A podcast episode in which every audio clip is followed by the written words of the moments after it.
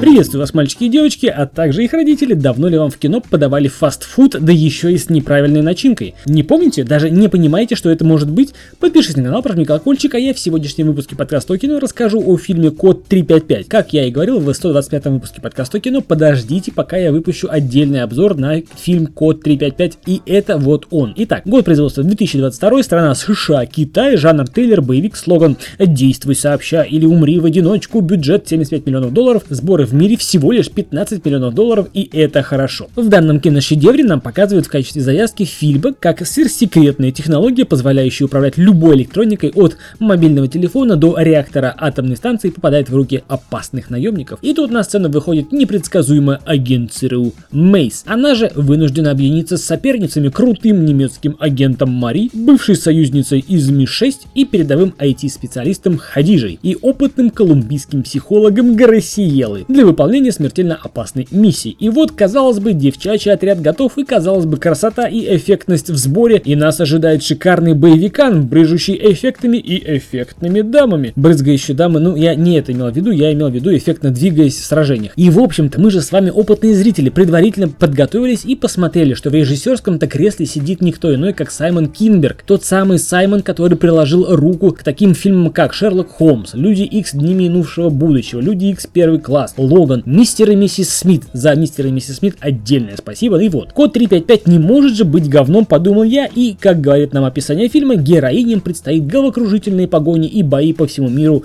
от кафе Парижа до рынков Марокко и роскошных аукционных домов Шанхая. Квартет женщин-спецагентес поставит под удар свою преданность национальным интересам, что поможет им спасти мир или приведет их к гибели. И что же я увидел в итоге? Это два часа унылого зрелища.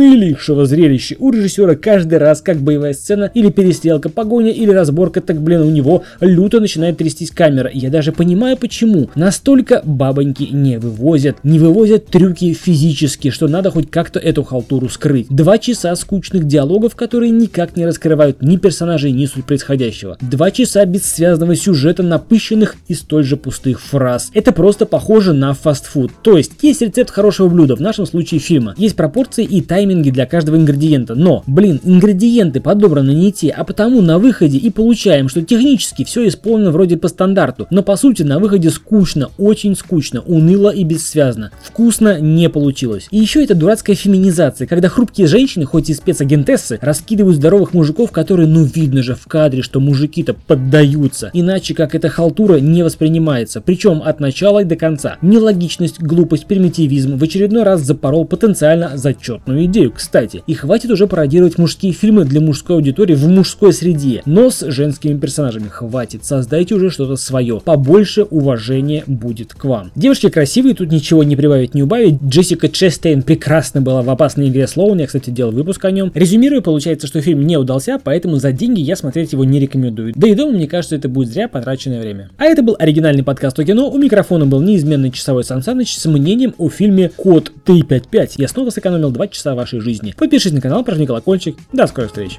Пока.